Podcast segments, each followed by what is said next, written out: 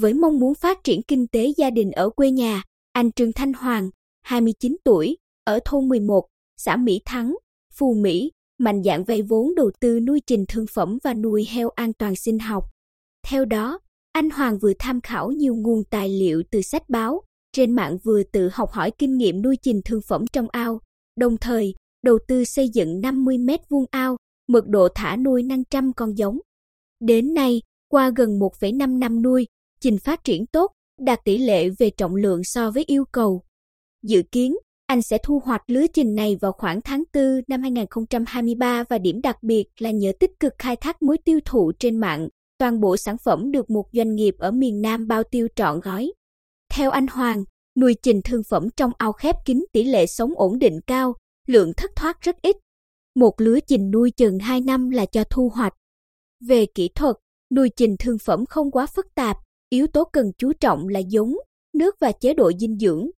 Chính vì thế, khi tiến hành làm ao nuôi, anh Hoàng xây dựng các ao nuôi khép kín, sử dụng hệ thống lưới vây, đèn chiếu sáng và hệ thống xử lý, cấp thoát nước để dễ kiểm soát các chỉ tiêu kỹ thuật. Hiện nay, con trình phù Mỹ Bình Định được thị trường ưa chuộng, ổn định ở mức khoảng 400.000 đồng một kg. Với những người nuôi có thể cung cấp số lượng lớn, ổn định thì việc tìm đối tác bao tiêu tương đối dễ. Anh Hoàng chia sẻ, trình là một trong những sản phẩm cao cấp được người tiêu dùng ưa chuộng. Ở vùng đầm trà ổ, trình trở thành sản vật nổi tiếng. Tuy nhiên, do ảnh hưởng của biến đổi khí hậu, con nước, trình tự nhiên trong đầm giảm dần.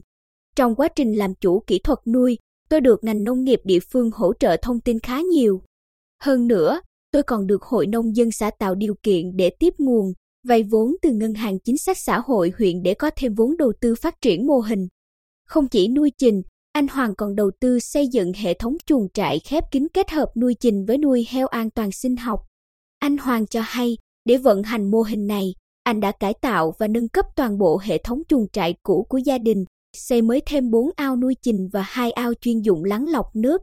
Mô hình này vận hành theo hướng tuần hoàn trong xử lý nước, giảm ô nhiễm, giảm khai thác nước ngầm.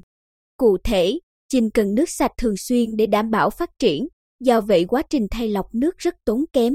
Thay vào đó, anh Hoàng xây dựng bể lọc nước dùng nước sạch xử lý nuôi trình, dùng nước thải ra từ các ao nuôi trình xử lý để phục vụ tắm rửa cho đàn heo.